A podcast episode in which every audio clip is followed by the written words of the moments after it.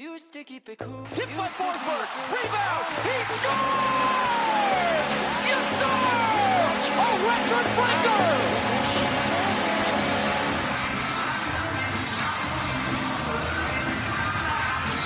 Filip Forsberg, his 211th goal, and he is the all-time leading goal scorer. I'm Abigail Martin. I'm Sam Fleming. Potentially real history in the making. Randall Leal by the goalkeeper's gloves. Nashville with their first home goal at Geodis Park. and you're listening to Bleeding Blue on Penalty Box Radio. Run Henry on the left side. He's got some room to the 45. He's outside to the 50. He's to the 40. He's to the 30. He's to the 20. He's to the 10. He's to the 5. He's to the end zone. Yes. Derrick Henry just went 60. The Music City Sports Experience. So, you're going to be hearing that intro quite a bit, folks. A great intro at that. Nashville Sports, Preds, Nashville SC, and uh, of course the Tennessee Titans. And here on Penalty Box Radio, it's normally hockey, but we want to expand on that Music City sports experience. And that intro was made by my co host, Abigail Martin, who's here with me. I'm Sam Fleming here with you on the first episode of Bleeding Blue. Abigail, how you doing? Howdy, I'm doing good. How are you doing? I'm doing good. I'm excited to get this going as of course, sadly the the sports season is slowing down a little bit. We still have Nashville SC around, uh, hockey wrapped up for the Preds, uh, which we'll get to in this episode, but you still got the Stanley Cup playoffs going on as well, but just excited to be doing this bleeding blue and it's funny, Abigail. We talked about it. We couldn't figure out a name for the longest time, and yeah. we'll, and we said something would come around, and I think you finally had the light flicker on when I said a name. finally, at some point. Yeah, it was finally one of those mutual calls because like I'm so not creative, and especially when it comes to something like titles or like headlines, even like Instagram captions. Like I can come up with titles worth anything. So when you came up with Bleeding Blue, it was like perfect because we knew the one thing we wanted to do was incorporate blue, whether that be in the logo or something, just to get make sure you're hitting the Titans, soccer club, and Preds all together. But yeah, we we finally got it, and here we are. here we are, and like Abigail said, we're going to be talking a lot about the Preds, obviously Penalty Box Radio founded around hockey, but we want to expand that to the Music City sports experience, which is our slogan for this podcast. We want to talk all things in the Music City uh, with Nashville SC as are, are around now, or their season going around now at Geodis Park. We'll get to that in the second segment of this podcast. Tennessee Titans will be back up and going before you know it. Might touch on some other sporting events around town too that come through, maybe um, weekend events or something like that. But you know and, and abigail i think it's it's kind of important we talk to everybody about how this came to be. And when it starts off both abigail have been and i have been a part of penalty box radio. How many years have you been uh, part of pbr abigail? Um let's see. I started in 2016 i believe so someone else do the math um but before I got my driver's license, and I told Justin that the other day, I was like, "You took me in before I even knew how to drive, and here I am about to turn 21, be able to, about to be able to drink, and then soon enough be able to rent a car. Like, you put up with me for a minute, so however long that is. So, how about you? so for me, it was 2020, and I, I kind of came in, or 2019, right, right before um, 2020, um, about August of 2019. I came in there. Well, I said before 2020. That's funny. The year before. Um, anyways, funny, funny snippet. That's the best part about podcasting. But uh, I came in in 2019 and feel very fortunate to have been a part of this. And you know, right away I got to know Justin, and Justin's a fantastic person. If you haven't gotten the chance to meet him in person, or just see him on Twitter, his social media presence. He's a great, great guy and a great influence and a great role model. And, you know, he really allowed both of us and allowed so many others to be creative and share their own thoughts and do what they want to do in sports media with hockey, whether it be a podcast or writing articles or going to events like you have, Abigail, reporting for the Preds. I, I forgot someone tweeted it at you that's like, what don't you cover at this point now?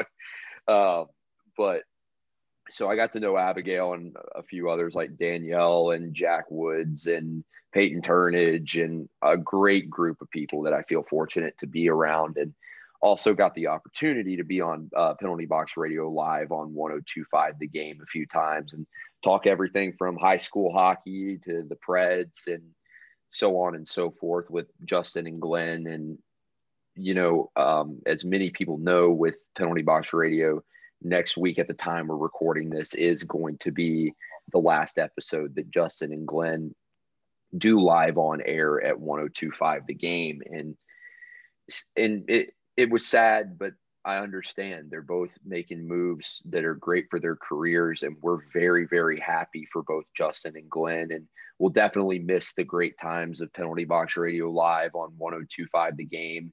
Um, I was never fortunate enough to meet Ben, and uh, I know how much he means to Justin and Glenn, and how much he means to the founding of PBR. But his legacy still lives on through all of us, and um, it, it was funny because I I had this idea come to mind that I wanted to get back into podcasting.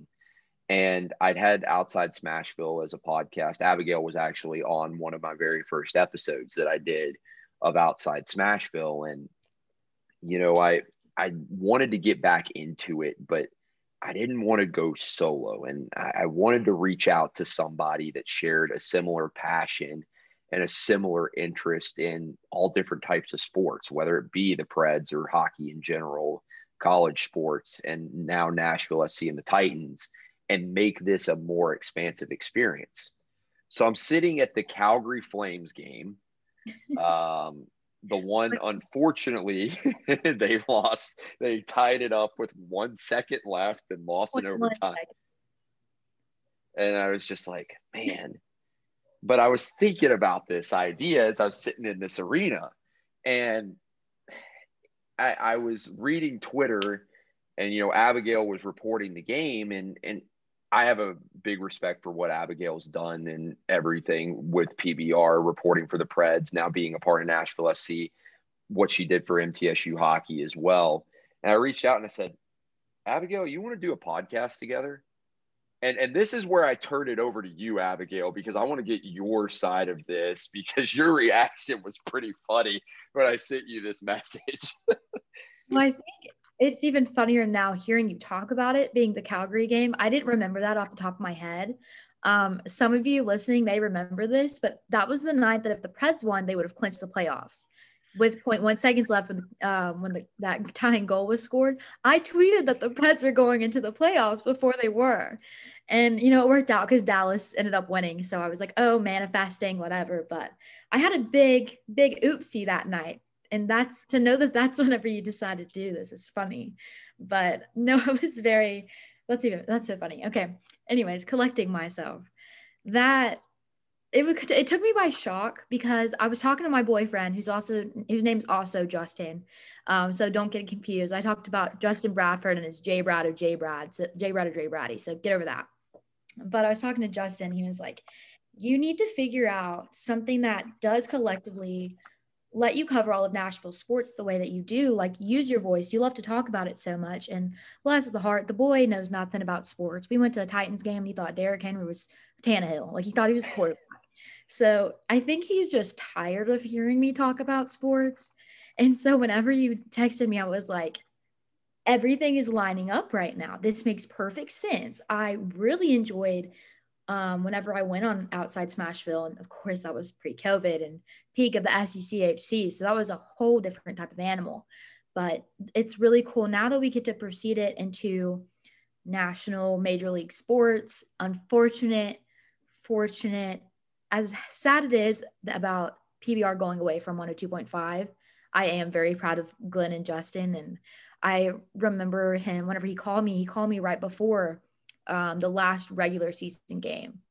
And I was like so mad at him. I was like, I'm going to ruin my makeup before I walk into the last game that I could potentially ever work for the cover for the Preds and PBR. But I'm very excited nonetheless of what their future has in store. And obviously they're going to be sticking around. They're dealing with us for a while. I feel like we're their, um, their adopted kids at this point. So sorry to them, but um, yeah, no, I'm very excited for this next step. I'm about to graduate college. And so everything's kind of up in the air, but it's nice to know that I have this comfort zone of an outlet to talk about what you and I both know so well and are a part of. And here we are. We come up with a name. I feel like that was the hardest part. Now we just get to talk. Yeah, the hardest part is coming up with a name because I think we kept shooting them back and forth at each other, and we are just like, "No, that's been taken. No, that just doesn't flow as well." And then it finally clicked. And like Abigail said, and we've emphasized uh, plenty of times, we want to expand this to more than just hockey. We want to talk about the Titans. We want to talk about you know Nashville SC, but also we want to hear from you. Uh, we have our own Twitter page at Bleeding Blue NSH or Nash. Uh, you can follow us on there, and we'll tweet out different clips, reports from the game, uh, games that are around town. We'll also ask about questions. So if you guys have any questions in future episodes, just tag along on that tweet, and uh, we'll be happy to answer them and share our thoughts. Because in this next segment, you're going to hear quite a few thoughts from both Abigail Martin and I about the Nashville Predators and where we think this franchise stands currently. And uh, I would suggest getting your popcorn ready because it's going to be pretty good. Uh, but thank you for tuning in and you're listening to Bleeding Blue Nashville here on Penalty Box Radio. And welcome back to Bleeding Blue on Penalty Box Radio. Abigail Martin, Sam Fleming with me. And there's been a lot to talk about. A few questions that have come up with the Nashville Predators is where we're going to start. They ended their season on Monday night, Monday, Tuesday night, whichever way you want to call it, um, losing to the Colorado Avalanche in four games in what felt like the longest season and the longest playoff series that I personally have ever witnessed in my life. Um, and yes, that says a lot, meaning it was only four games, but we have a lot to talk about from Filip Forsberg's contract being up, who is now UFA. Um, a lot of people are coming for general manager David Poile. I don't think that's very likely, but it's a fair assessment to make from a fan standpoint. But also, John Hynes' contract is up because, you know, as the Preds like to do, with him only being the third ever franchise coach. Uh, we saw it with Laviolette. They do like a tester contract and then resign from there. So, a few questions that have come up Sam, we've talked a lot about where this future of the franchise is, what happened, what went wrong, and even taking a look back at to the beginning of the organization or even just the 16 17 Stanley Cup run. And you've told us to get our popcorn. I've got mine ready. I need to hear your take. Uh, so first off, I I texted Abigail this after game four, and I said, Abigail, get ready. This rant's about to be entertaining, but I promise it's PG, mom. Um, I'd never let it get any more than that. Um, I, I was born in 1998 and the Preds came around in October of 98. So around the same time. And for the first few years, everybody was saying, what's a hockey team in Nashville going to do? There's a story my dad talks about. One of his friends used to go to the game and games and read a book while the game was going on in front of him. And, you know, for a while there, the Preds didn't make the playoffs until the 2004 season when they played the Detroit Red Wings. Um, and I remember going to that first playoff series a little kid, six year old me, going in there, and there was a lot of red, a whole lot of red.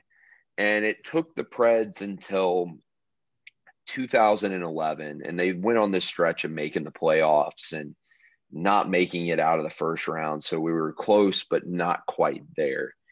And in 2011, they finally got to the second round. And with a team that we look back now and we say, wow, the, these guys were the star players. And, you know, we can't believe it. And they beat the Anaheim Ducks and then played a very tough Vancouver team that I believe if I'm if I'm not mistaken, made the Stanley Cup Finals that season against the Boston Bruins. And then 2012 came around. They put down the evil empire, as they called them, the Detroit Red Wings, for the first time in their history. Moved past them in the second to the second round where they played Arizona.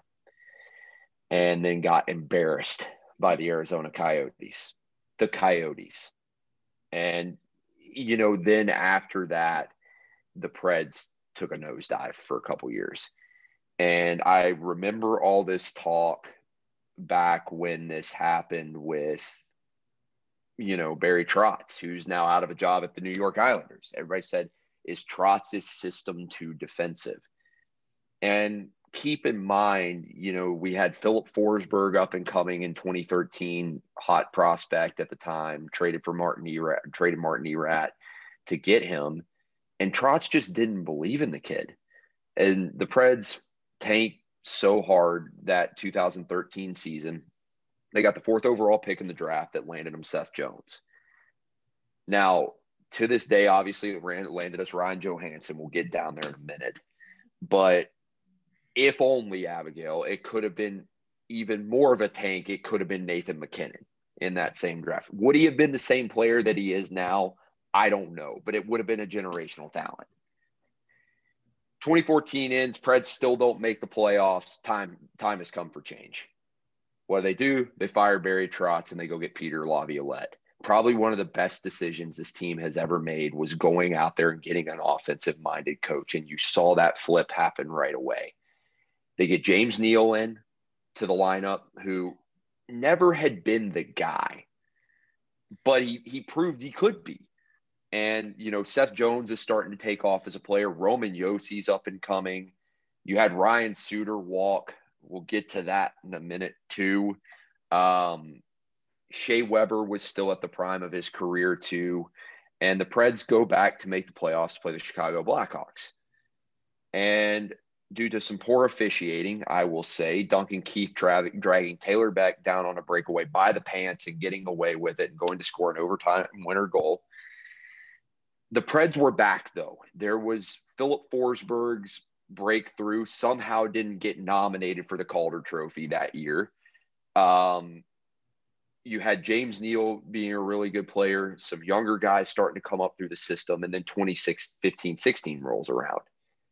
You add Ryan Johansen to the lineup, who was a 30 goal scorer the year before, just on a team in Columbus with John Tortorella, who didn't know how to play him. And also, Joey didn't want to be there. So, Ryan Johansen comes into the lineup, makes an instant impact with the team. Preds make it past the second round and beat the Anaheim Ducks again. They play the San Jose Sharks. They take them to seven games in the second round. We're one game away from the Western Conference Finals. Now fans start to believe. The All Star game was here. Crowds were going to Preds games. Viktor Arvidsson was coming up through the lineup. 2016, 2017 rolls around. Uh-oh. PK PK Subban comes in. Laviolette's third year. And I, I, will say the team this year reminded me a lot of the team, as everybody has said, from this year. But they make this most un, unthinkable run to the Stanley Cup finals sweep Chicago, beat the St. Louis Blues, knock out the Anaheim Ducks minus some top players. And they they take the Penguins to six games. Sisson scored in game six, by the way, everyone. I hate to tell you, he Forsberg did. Wasn't it, offside. Forsberg wasn't offsides. but it was that euphoria in that moment that Preds fans have been waiting for. 17 18, you had Kyle Turris, Nick Bonino, some other big guns. You win the President's Trophy. The peak of the regular season, you're the best team in the NHL. Get the Colorado Avalanche in the first round. Remember that name for a second. Rebuilding team. They get rid of Matt Duchene. He's a locker room nuisance over there. And they have Nathan MacKinnon. They have they had Sam Girard. They make some trades. Joe Sakic, who was a laughing stock of a GM at the time comes around and is making these moves. And everybody's like, what is he doing? Well, after Duchene goes, that team pl- makes the playoffs, takes Nashville to six games.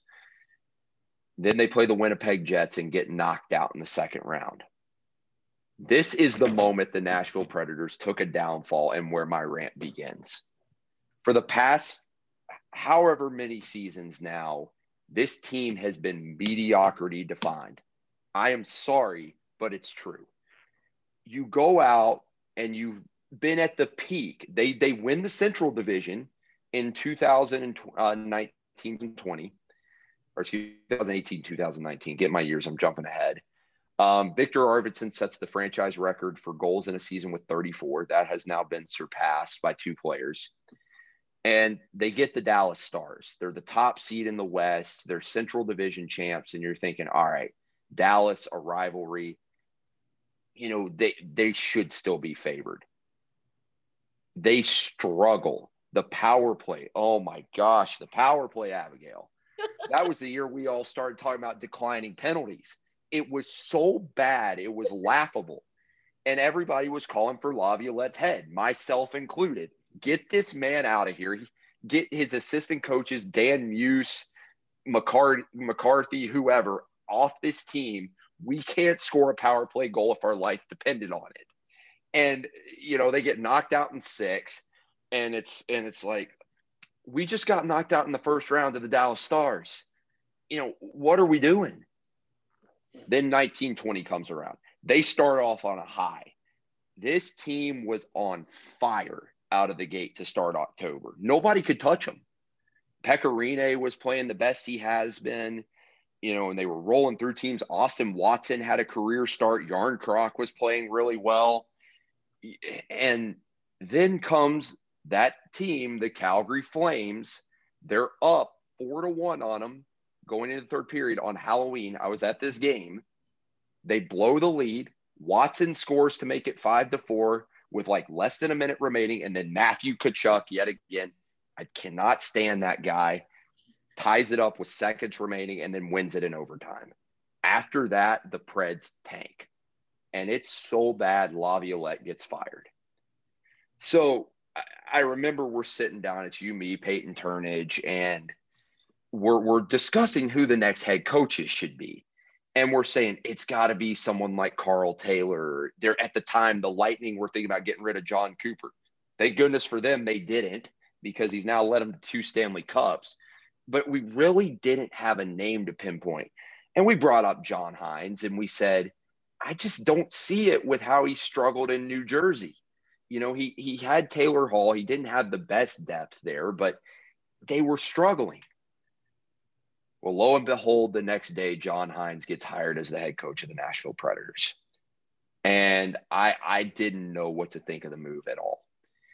And sort of sat there and said, all right, we got to give it a chance, right? You know, we're we're in a hole right now. The Preds have got to get back and make the playoffs. Obviously, COVID came around, shortened the season, but the Preds were starting a little bit of an uptrend right before the pause in play.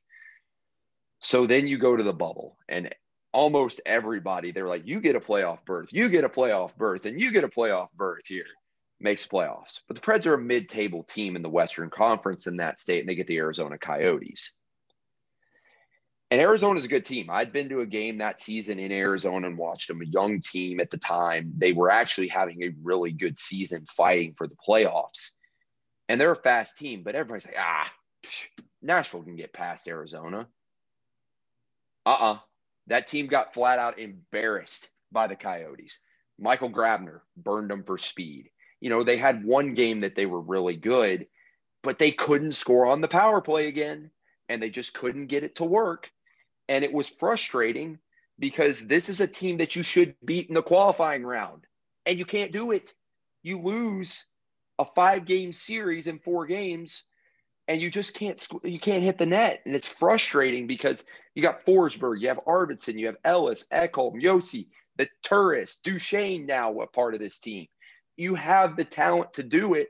Arizona has what Clayton Keller, Oliver Ekman Larsson at the time no, no, nothing against them. They're great players, but it's Nashville's more loaded and they still can't do it for some reason. In the playoffs, they just struggle to get it together. And it's like, oh my gosh, we just lost the Coyotes after waiting for this. Coyotes get smacked by the Avalanche after that, and Tampa wins the cup, so on and so forth.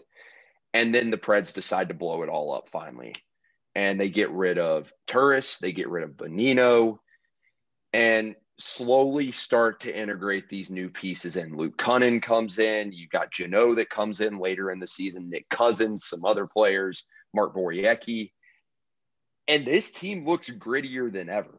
And it's like, that's the one thing we lacked in the playoffs was toughness. And it was a weird season for the Preds in 2021, but they they were fighting for that playoff spot with Dallas. They make it in with how the divisions were aligned in Carolina. And they have a tough series against Carolina. I thought they played well. It's just Carolina was a little bit better of a team. But I started to believe in John Hynes a little bit more because this team was not expected to do well, but they got there and they made a good fight of the Carolina Hurricanes. All right, here comes the bunk, the um, main part of the rant now, Abigail. So here we go. Um, they then start to blow it up even more. Ryan Ellis is gone. Uh, you trade Viktor Arvidsson, which a lot of people did not like. including Arvidsson now is on the LA Kings, who are still in the playoffs and actually having a good season. And it was a rough start out of the gate. But they bounced back and they made us believe the emergence of Tanner Jeannot, Yakov Trenin, Colton Sissons, the herd making a huge impact. Then here comes Matt Duchene on a hot streak. You can't stop Matt Duchene. It's like, where was this Duchene for the first few years of the contract? And then it gets to Philip Forsberg, who's Filip Forsberg. It was Phil Bewary the whole year, pretty much for him. Ryan Johansen, career year for him. Roman Josi being Roman Josi. Saros, all star now, Juuse Saros. Vezina Trophy finalist, Juuse Saros, along with Norris Trophy winning, um, our Norris Trophy finalist and winner in the past in Roman Josi. The depth was unbelievable. And this team was on top of the Central Division at one point. And then you get after like the Stadium Series game, you just did not know what you were going to get with this team. You know, you still had Duchene scoring goals. You had um, Josi being the offensive leader. Saros was still doing really well. Um, Forsberg, Johansen, your top guys were producing, but the depth went deadly silent. Luke Kunin, I advocated for this guy to be a top six forward, and he just did not score a single goal. And Tanner Jeannot even fell off. You know, it's like, where is this line right now? And the Preds fell like a rock fighting for that last wild card spot. Well, luckily, you know, they started to play a little better.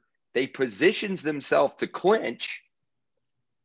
And I'm in Tampa watching the game and they play the Lightning and they get smoked. And I'm sitting there just, are you kidding me at this point? We we can't hang with this in the playoffs. They they end up playing the Wild. They play David Rittich. They lose in overtime. And then it comes to that game against Calgary. And they're up four, I forget, like four to two after starting down in that game. They were looking good. And then the Flames chip away and chip away. And then that Matthew Tkachuk guy has to score. And Juuse Saros gets injured in that game too. Remember that. So the Preds lose, they clinch, but it's pretty simple. They they play Colorado, somehow get a win in the shootout out there with Rittich in net. They come back, they win, and it's simple and it comes down to Arizona. You need one point against a team that's a bottom dweller in the last game in their building, and you have a four to nothing lead halfway through the first period, and you blow it. Blow, and I don't mean blow it. It's maybe worse than when the Warriors blew a three to one lead.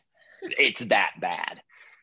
And they fall to the second wild card. And who do you get but the delight of matching, matching up with the best team in the Western Conference, the Colorado Avalanche? And remember when everybody laughed at Joe Sakic? Yeah, they're not laughing now.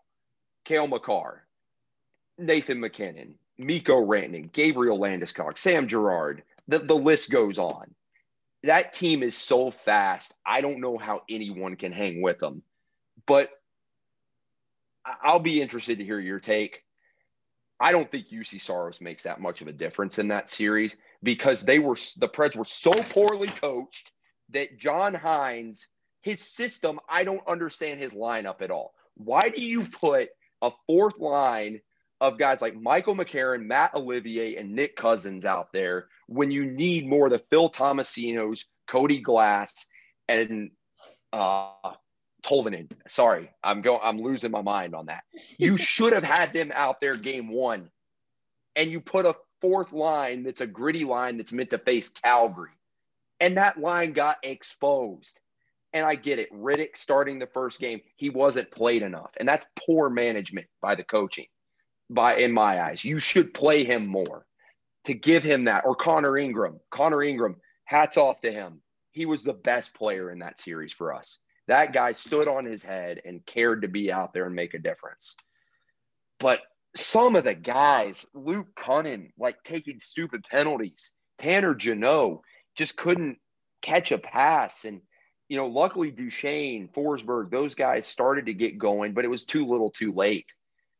And at this point, this is where I need to say GMs run their course, and sometimes it's time for change. David Poile needs to go, and you need to get a younger mind in there. You need to get somebody that is like Joe Sakic, that is not afraid to make changes. Bill Forsberg has to stay. It doesn't matter if you're rebuilding or if you're still competitive. You have to keep him. He's the heart and soul of this franchise. And do I think he will stay? I know everybody's like, "Oh, he's leaving," you know, the wave and everything. I get it. Yes, it, it's it's frustrating to see that, and it's sad but he wants to be here. And I give him credit because he could be somewhere else. And John Hynes, you know my thoughts on that. It is time to get Karl Taylor in this system. Let Karl Taylor take the reins and and make changes. Welcome to the new age of Preds hockey. Abigail, that's all I've got to say, but you have to change it at this point. I am so appalled. I don't even know where to start because you really went back and literally brought the whole context of like starting when the Nashville Predators literally had to teach fans what hockey is. And that feels, I mean, I wasn't alive, so feels like forever ago. But more so, what I want to focus on is the Stanley Cup final run in 2016 2017. That was not supposed to happen, but because it happened, every year it has been compared to 2016 17. And I mean, heck, even to the point when, um, when Saros unfortunately went out with like 328 left in that Calgary game, I was like, Pekka Rinne should come out of retirement just like Fisher did. Like I yeah. So I understand going back to 16, 17, because that was also like when I was making my transition from a fan to a reporter covering this team. But at the same time, you really have to sit down and be realistic that that was not supposed to happen. And I was at the media availability on, let's see, what was it, Tuesday of this week. So the day after, not even 24 hours after the Preds were shut out for the first time in franchise history against the Avalanche. But Mattias Ekholm said, um, I I haven't been to the Stanley Cup final every year, but I've been there once, and this is what happened. And if you want to know what happened, let me tell you. He said that it was because the last 20 of the regular season games that were played, they came into there running. They came into the playoffs swinging. They had all the momentum in the world to carry them. Well, let's take a look at this season. After looking at the regular season for the Preds, out of their last 20 games of the regular season, they lost 11 of those. They allowed four plus goals against in 12 of their last 20. They only won six games of the last 10 the Nashville Predators only won six games in the last 10 of their regular season schedule, which, okay, that sounds okay, right? But five of the last 10 went into extra hockey. Now you're battling stamina because this team's also playing back to back games um, on a Juuse Saros who's been played the entire season. And he was also asked about that. And Saros was like, if I was tired, I would have said I was tired. I wanted to play. Do I believe that? I don't know. That's up to you. Personally, I wouldn't want to be played that much throughout a season, but I'm also a 20 year old retired softball player. So, you know, whatever. but they suffered a shutout, an 8 to 3, 6 to 2 loss while they're trying to clinch a ticket into the playoffs. And to me, I don't know about you, it doesn't sound like momentum. Not one bit. And I believe it was Matt Duchene, and he was like, I think we started to get into our heads and realize if we don't get on it, we're not going to make the playoffs. And so awareness is good. I will never be upset about a player or anyone being aware of their situation. But when you become insecure about that, that's when things start to change and you see the play shift. And you were talking about after, um, sometime after like stadium series, they're losing, especially in the last few, six to one, turn around and win six to two. You don't know what team to expect. And I, I gave that as a pro whenever I went on to 102.5 and I was like, you know, that might be a good thing that the Preds know how to bounce back. But obviously, they don't know how to bounce back enough because they just got swept for the first time in franchise history. And you're like, Abigail, why do you keep mentioning that so much? Let me tell you. Because 16 17 wasn't supposed to happen, but we compare it to it every single day. They win the President's Trophy, they go to two rounds. They've never made it past first round since. So it is unbelievable to me that the Stanley Cup final run was the first time that the Nashville Predators have ever made it past the second round. And that was a few years ago. That was history made. Absolutely. Give them a banner. I don't care. To now, they're getting swept for the first time in franchise history. Yes, it's a new coach. You went from Laviolette and you went to Hynes. Oh, my blood's starting to pump a little bit. Get red. Get avalanche red. Um, but yes, you saw a coaching change, but let's also look at you mentioned competitive and then a few words later said rebuild. No, those two words go together apparently for this franchise. It is the competitive rebuild. We can talk about that as well because you mentioned letting players go either for a trade, but also whenever this team was seeing success under Lavi, they made those one season additions just to let him walk in free agency the next year. And if you add, that's not a rebuild, and neither is a competitive rebuild now. That doesn't need to happen because comparing everything to 16 17 is the wrong thing to do. If you want to do it, that's fine, but you need to be looking at it at a negative light. Why could this team that was supposed to be the workhorse and the Nashville Predators, when they started, they wanted the blue collar mentality. And that's exactly what happened in 16 17. That's what their roster looked like. They built up momentum. Yeehaw, they made it to game six, still lost. I'm also still traumatized. Thank you, Patrick Hornqvist, for the game winning goal in game six. Anyways, um, but to go, I don't even know where I was going. That just hit a whole new level.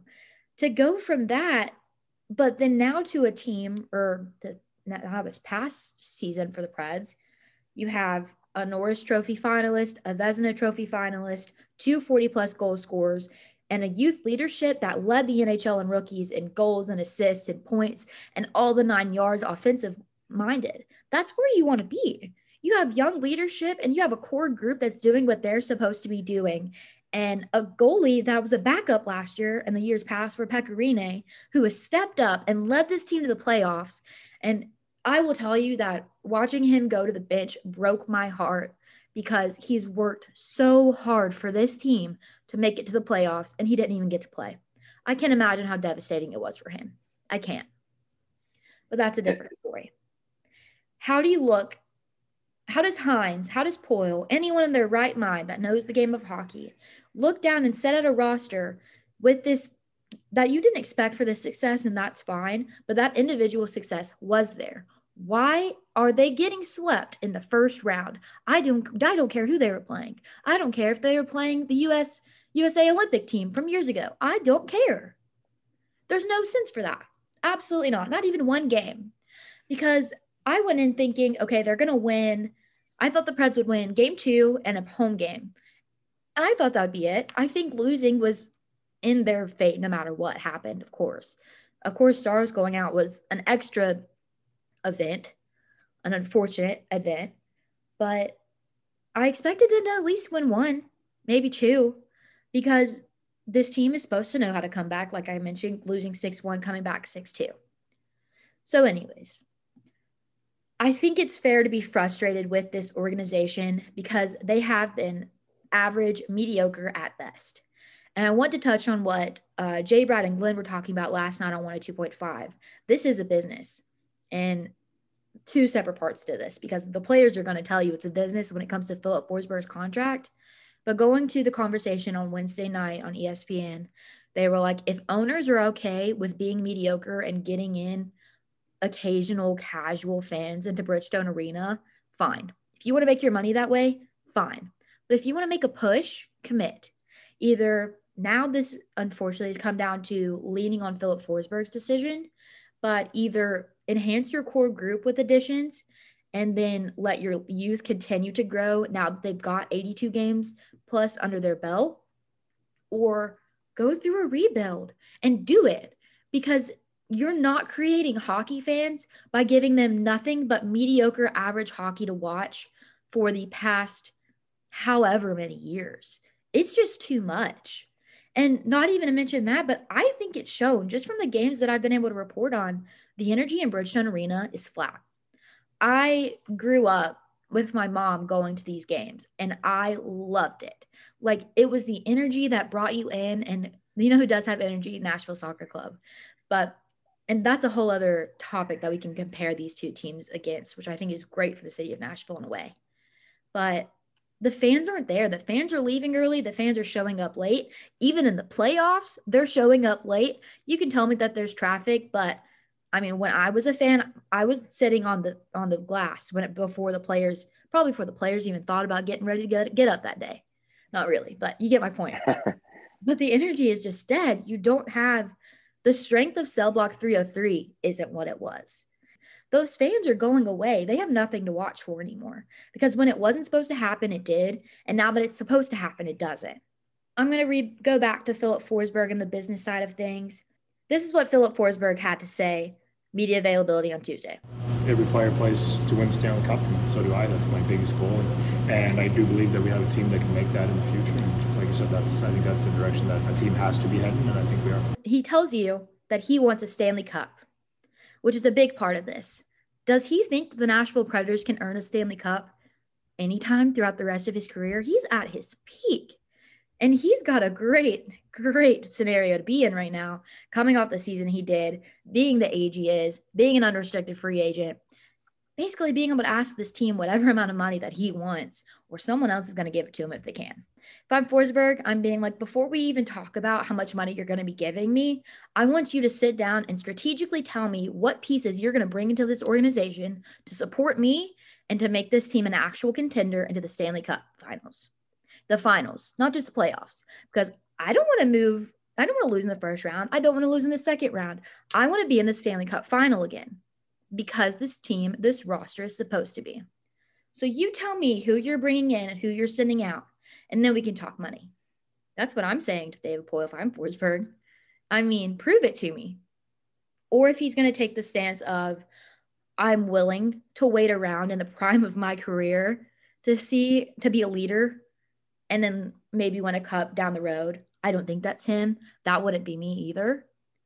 But while everyone's saying Forsberg's not coming back because of the last wave that you mentioned, Matt Duchene had this to say, and this made me think that Forsberg would come back.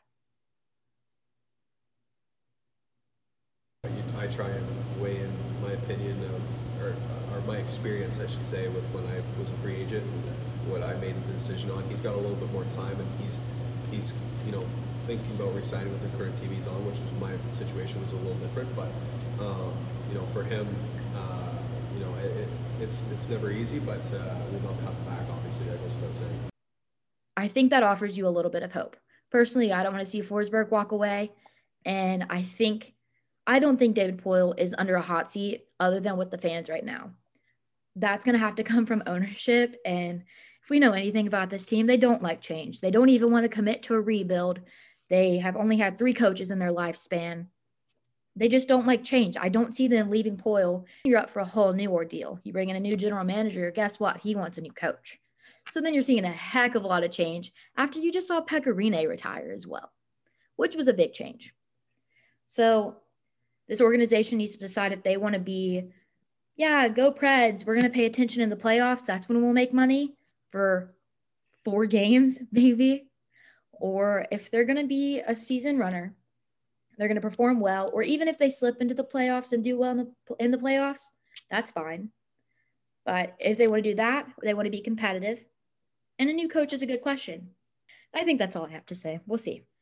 Well, that was fun on that. Um, and and I want to put a tweet out there that Alex uh, Alex Darty put on Twitter before I get to my side of that part. Abigail, Preds have not won a regulation home game in the playoffs in Bridgestone since April of 2018 against the Colorado Avalanche. Think about that. Yes, they've won at home since then, but they haven't won in regulation in the playoffs. I, I agree with you, even though I think it is time for Poile to change to make a change from Poile. I've been kind of on the side that maybe Scott Nichol should take over and be the GM of this organization at some point.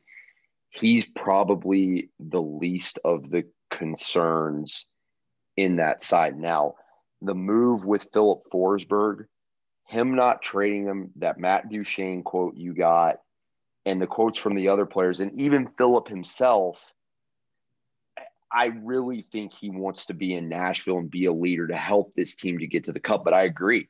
He's got to put his foot down and say, All right, I'm staying. Where's your end of the bargain? Mm-hmm. And, you know, I think if Poile can't provide that, he has to go. Now, John Hynes, if there's one of the two that is on the hot seat, it's probably John Hynes in my eyes.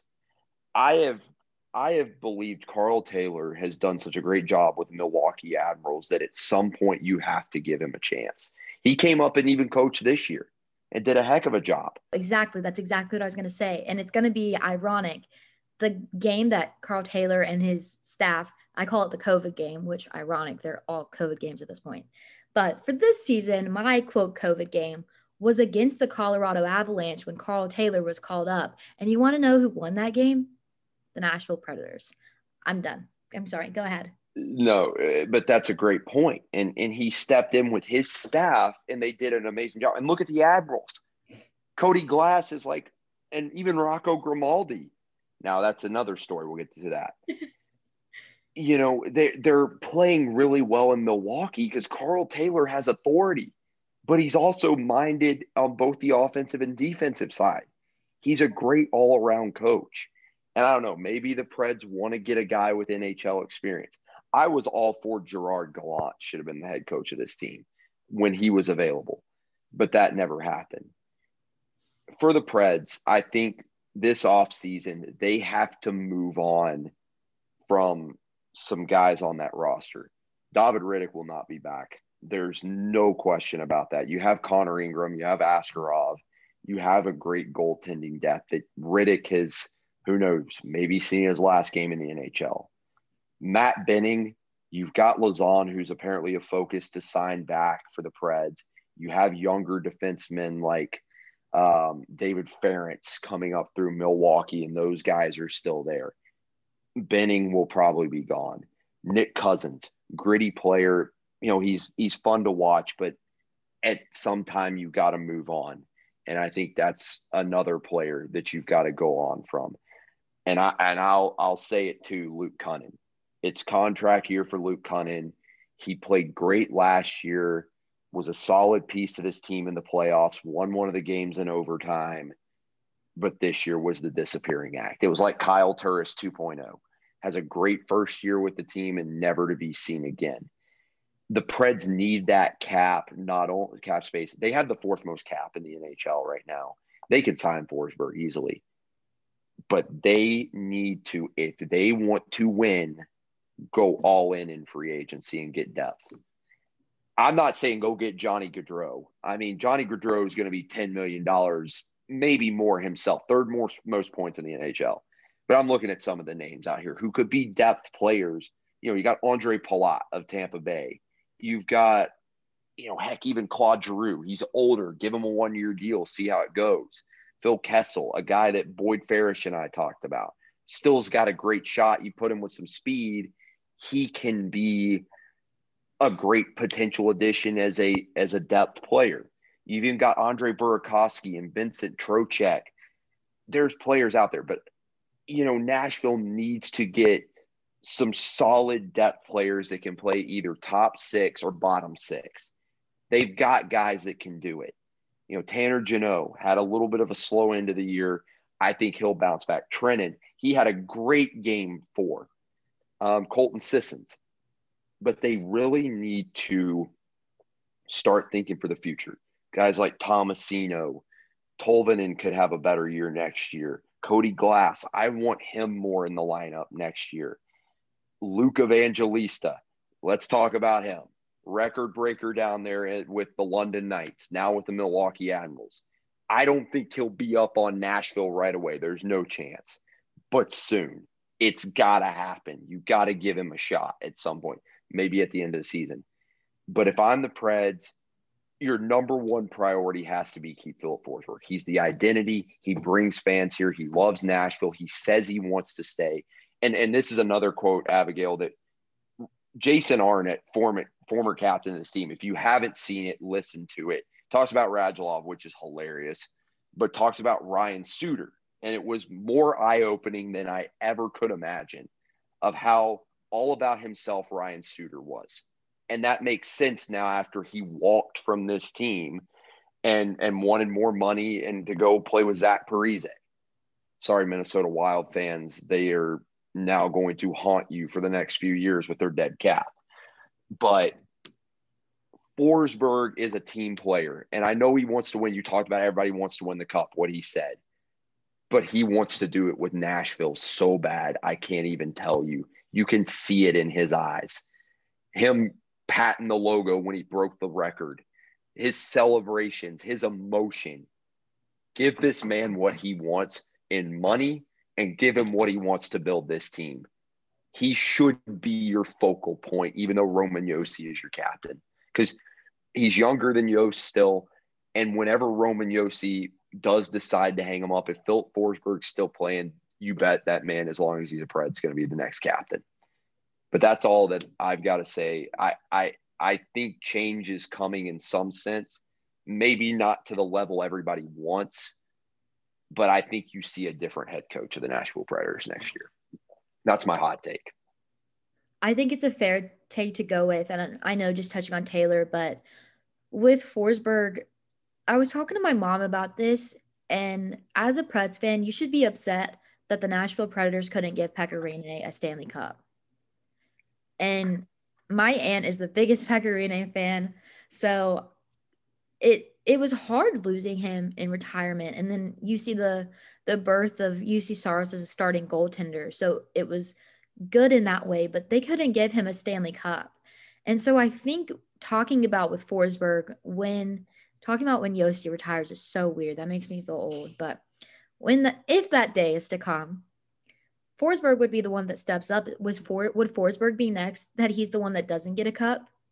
I don't know, but I wouldn't be upset if Forsberg went into negotiations and he pulled a LeBron almost and was like, "This is what I want, and this is who I want on my team. I want it or I walk. Everyone wants me."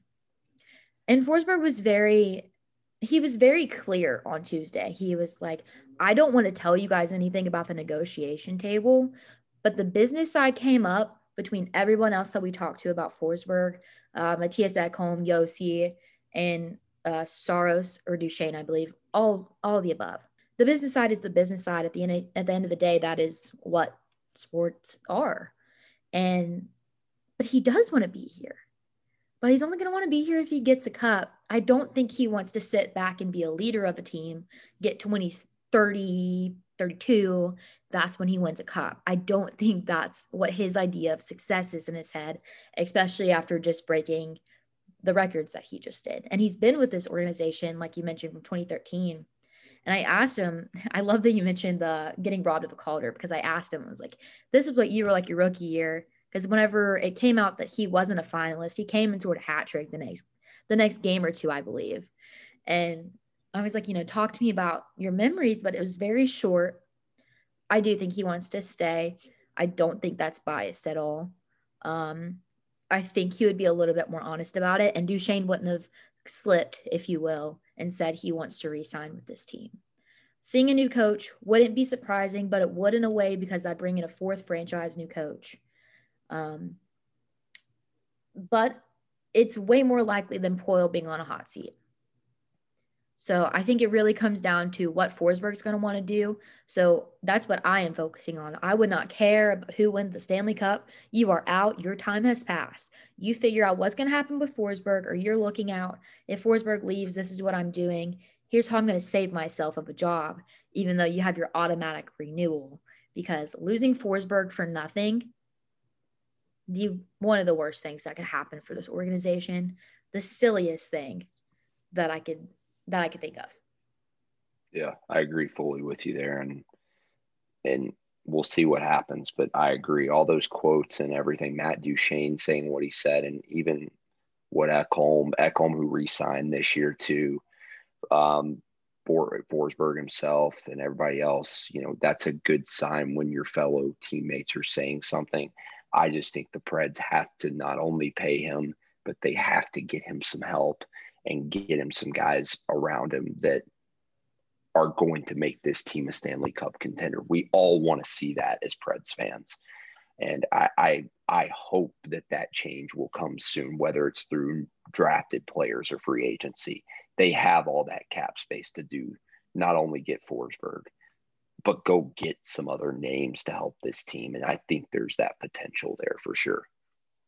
But I already want to switch gears because you know who does have potential and who's proven themselves, who has an energy. Um, Nashville Soccer Club. What what a team. What an organization. What a beautiful park they have in Geodis Park. It looks like an animation every single time I walk in there. It literally blows my breath away and I have chills. From a season ticket holder perspective, how cool has it been to see this team come up into the MLS, build their own park? They were playing in Nissan Stadium last year.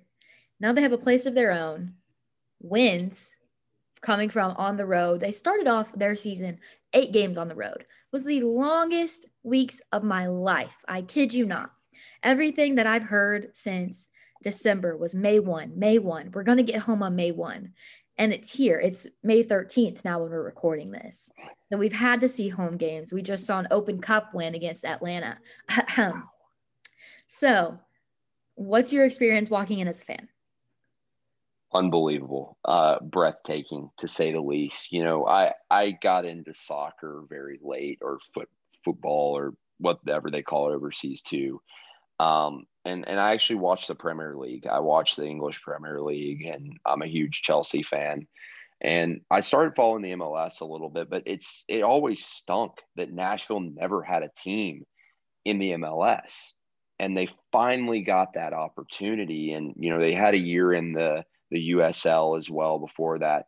And, I, and I've met some of the guys out in person before. Funny story. I think I've told you this one, Abigail. Um, I was working at, at the time I was working at Dick's Sporting Goods. I was in the shoe department. This guy sees my t-shirt and says, Oh, Nashville SC, you fan of the team? And I said, Yeah, I am, but I, I haven't been to a game yet. And he was like, Oh man, we got to change that. And he's like, I'm Taylor Washington. I'm one of the players on the team. So and, and they're great guys. I mean, they, they all from the Special Olympics event they did the other day being there. I know Justin was there with you and everything. I'm going to ask you about that as well. Um, but when you walk into Geodis Park, the the largest soccer specific stadium in the United States and Canada and Canada, you thank you. um, you you don't even know if it's real because it's unbelievably gorgeous um, to walk in there. And there's not a bad seat in there. And as a season ticket up in 210, right above the roadies, the, the first three games in that park couldn't have been any better, except maybe the first one. I mean, but still, that moment with Randall Leal's penalty right in front of the supporters section, that stadium shaking, going crazy to the first win the next night, the next weekend with Dave Romney and um, CJ Sapong scoring goals, and again right in front of the supporter section. It, it was awesome to see thirty thousand plus for the opener, and even close to thirty thousand again for the second game. but nothing quite topped that Open Cup match. Even though they didn't sell the top sections, you had everybody packed into the lower bowl. You're playing Atlanta who's a rival in a sense in the MLS, you're down two nothing, two nil, going into halftime. Two missed penalties, as a matter of fact, on the official, worse than NHL. Um, you get one back with Mukhtar, who's a fantastic player to watch. Um, and he scores a beautiful goal there. And um, we talk about Sisson scoring in game six. Walker Zimmerman got robbed of one of the best cross header goals. Sitting right there, right there. You were too. Um, and it was nowhere near offsides. And the ref calls it back, or the linesman calls it back, and you're like, this is how we're going to lose. Uh, an offsides goal that was not offsides by any means. Well, up steps CJ Sapong in the 90th minute, and the ball don't lie. I mean, just that crowd is going crazy. The smoke's going off, and it's like, all right, we're in this. And then Ethan Zubak in extra time, the third minute in, scores and completes the comeback. Nashville SC moves on to play Louisville. As Dax McCarty says, I, I don't think there's any environment like it.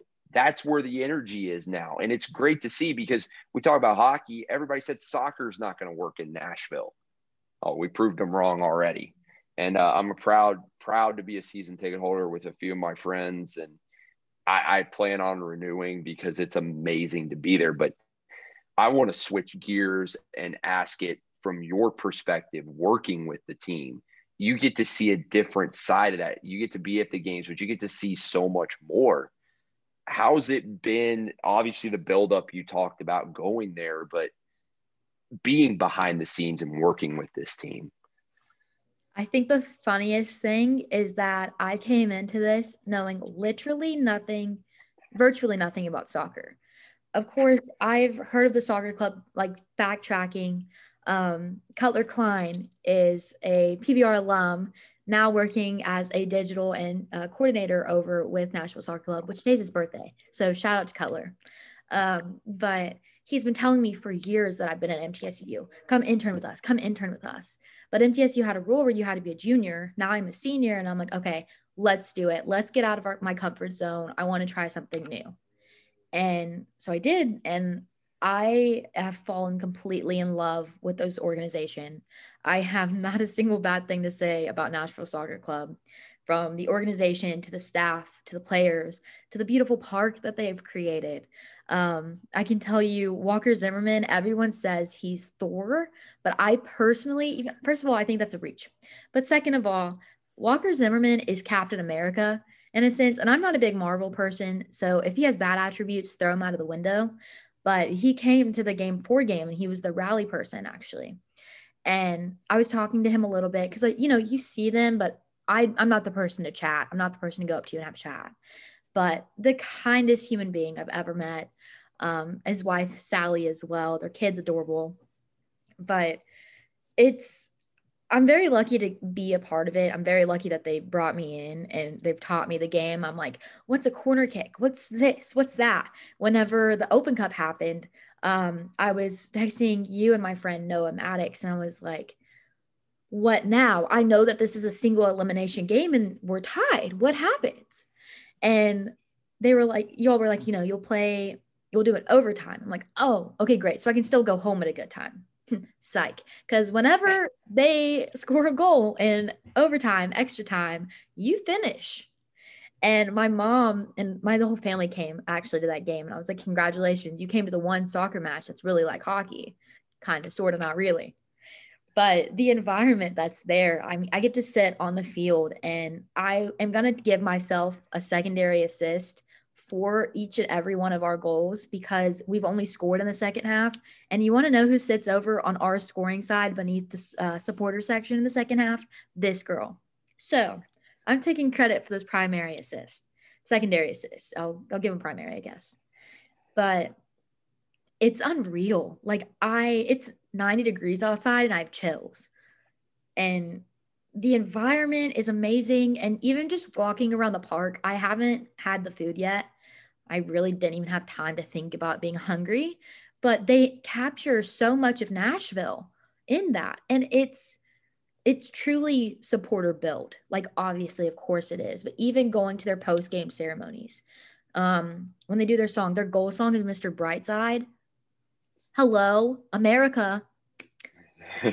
but the their goal song, their post game win, and everything from press conferences and interviews. Like this team cares so much about their fan base, and now you have Walker and Hany staying even longer. Hany's going to build an academy for soccer here because he's not from America. And he's like, you know, I get it. I get what it's like not having like that support. So I want to be the one that creates that. That's up and coming as well. So it's just, it's amazing. Like CEO Ian Ayre, amazing. Um, Gary Smith, I call him Gare Bear sometimes. Um, not to his face, of course, but it's it's amazing. I I graduate in December, so if they want to offer me a job, I'm right here. But it's unlike anything. I I wouldn't trade it for the world, and I'm so glad I finally pushed myself out of the comfort zone because I apply. I put in my application the day that they were due because I was terrified, and I don't really get scared. I feel pretty confident about the things that I've done, but that's been in hockey. So this was new for me, and I couldn't be grateful that I took the leap. I'll be my internship will be up as of the 14th. We're away at Houston, but I've been asked to stay on working match days, so I'm still stuck around. I'll still get secondary assist on my second half goals. And have you ever seen Ted Lasso, the show Ted Lasso? I have not. Okay, so for I, it's a great show, and it's Jason Sudeikis, Sudeikis who's the actor. Um, for those of you who who have seen it and don't know how that started, it was a commercial that NBC did with the Premier League, where Jason was named Ted Lasso, obviously, and he was an American football coach coming over to coach soccer over in England. And you you got to Google the YouTube commercials for it when he coaches Tottenham Hotspur, and he's talking about it all, and he's like he's talking about the refs explaining offsides and stuff. And he's like, Can you explain offsides to me? It make no sense. I don't know what it is. you know, so many people now have gotten on board with soccer and and how Nashville has shown the MLS they can they can party and they can play. I mean, they've got a great team with Mukhtar and Zimmerman. I I got Walker Zimmerman's autograph the other night on my season ticket holder box. And one of the nicest guys, like Abigail said, that you'll meet, signed for everybody that was there. Um, Dave Romney, who's been solid on defense for him, Randall Leal, who scored the first goal. There's not those big European soccer names that are from the big leagues just yet, but that's a good thing because these guys are humble. They connect to these fans. They want to embrace their fans and they're feeding off it. I don't think they've lost a home game in almost two years now. I mean, that's something to say that home crowd energy matters in the MLS. And now with Geodis Park, you could see an MLS all star game here where you bring all the best players of the MLS to face one of the best teams in Europe to play. Or you could even see you know, some European teams come over and play friendly matches over here. I know the World Cup's been talked about. That'd probably be at Nissan at that point. Who knows though? You could. Geodis just opened so many opportunities, and so has Nashville SC and it, the jerseys, the kits. Oh my gosh, I, there's not a better one in the MLS with the homecoming kit, with the coordinates of the stadium and the the the pulse and the Nashville SC logo. It's it's awesome. And like Abigail and I said, blue and gold, it's tied to the Preds in Nashville SC, not so much the Titans, but you see that color start to be embraced now on another team. And it's, I, I only see good things for the future of Geodis Park and Nashville SC. And if you haven't gone yet, I know we're a hockey network and you're going to hear Abigail and I talk about this team a lot. Just put down your phones, get your friends, get your family, go out to a game because you won't regret it and you'll be hooked. And and that's that's pretty much where we're at now. And that's how my friends and I got season tickets too. We got them before the season, and it, it's awesome. It's worth every penny to go there every night that you can because I don't want to be anyplace else this summer than Geodis Park right now. And that's the thing is that it is so versatile in the way that it is kid friendly. Um, and then even there, like you said, there's not a bad there's not a bad seat from top to bottom. It's only a hundred foot difference or 150 foot difference. Wow, um, numbers. But you you are so close, and it is such an intimate experience. And also, too, I forgot to mention, if you want to know who was at the Open Cup game, um, that would be Filip Forsberg, Juuse Saros and Eeli Tolvanen. So I tweeted this and y'all are loving it, so I'm going to repeat it. Nashville SC may just darn well be what keeps Filip Forsberg here in Nashville because it is an experience unlike no other. I was I was talking to Cutler and I was like, this Geodis Park offers the environment that, that the Nashville Predators have been missing from Bridgestone Arena in years past. Like I'm thinking like peak glorious days is what Nashville Soccer Club brings. They have yellow smoke that comes out. Mind you, I don't know how the players see. And that is when I'm on that side and I'm like choking and gasping for air, but it's so cool. I don't know how the players see on the field, but it's so loud. There's a drum line. The fans, they keep, they have some Predators chants they do the you suck chant whenever they score. Like they have incorporate all these elements, but they make it their own. And the attendance records just came out, and I think that we ranked third or fourth across the MLS. And this is a brand new team. It's a brand new park. It's truly an experience, even if you don't know soccer. Literally, couldn't tell you the first thing about it other than that there's an offside and there's a goalie and you score and I love it. You don't even have to know the game. The experience that it brings is unlike no other. Um, the chance, bring a scarf for sure. Um, but it's it's unreal. I believe it'll pass if not if it hasn't already passed where the Predators organization is. They've already built so much so early and they've got a fan base that really really cares because they're the reason that they're in the, MLS. Yeah, absolutely. They they built this, and the roadies they're they're wild. We love every. I'm right above the supporter section, and good grief, you can smell that smoke, but who cares? Because when they score, it is awesome to see and seeing the, the players at. Yes, that the was so cool. And that that's was... the thing too with the night games that are coming up. Um, the Open Cup game, I was like, whoa! I've always loved the lights. Like it's super cool. I'm not going to spoil it, but at night it looks so much better. So definitely come out to a game. Luckily, next home game is a night game. Mm-hmm. Wednesday, the 18th against Montreal. I suggest after you listen to our podcast, go buy tickets. But if you the first game was it's stay at home because PBR Live's last show, 8 to 10 p.m. Because that's where I'll be. I'll be in studio. I'm gonna miss that yeah. game. But either one or the other. I mean, you can even pop in an AirPod and like do a little bit of both. That's what I got. So yeah, and, and you know, so and this is and this is exactly what Abigail and I love to do is talk about different things with sports. And she shared that it's the same passion that we have is being able to do this for you guys and answer any questions about the Preds, Nashville SC. I think next week, next episode, we're going to talk about the Titans a little bit as the schedule was just revealed. Uh, we'll touch on that some more on Nashville SC as you know the summer you're kind of waiting to see what happens with free agency for the NHL. But there is that team in Nashville that's playing through the summer with the boys in gold. Um, the chants are amazing. You have to get out to a game. And also, this is awesome to finally have this first episode. We've been talking about it for so long, it feels like, and now it's finally we've gotten to it. And uh, we appreciate you tuning in. And Abigail, it's I appreciate you coming on board to do this because it's been so much fun and uh, can't wait to see what more episodes have to hold. Yeah, I'm super excited. We won't rant as much next time.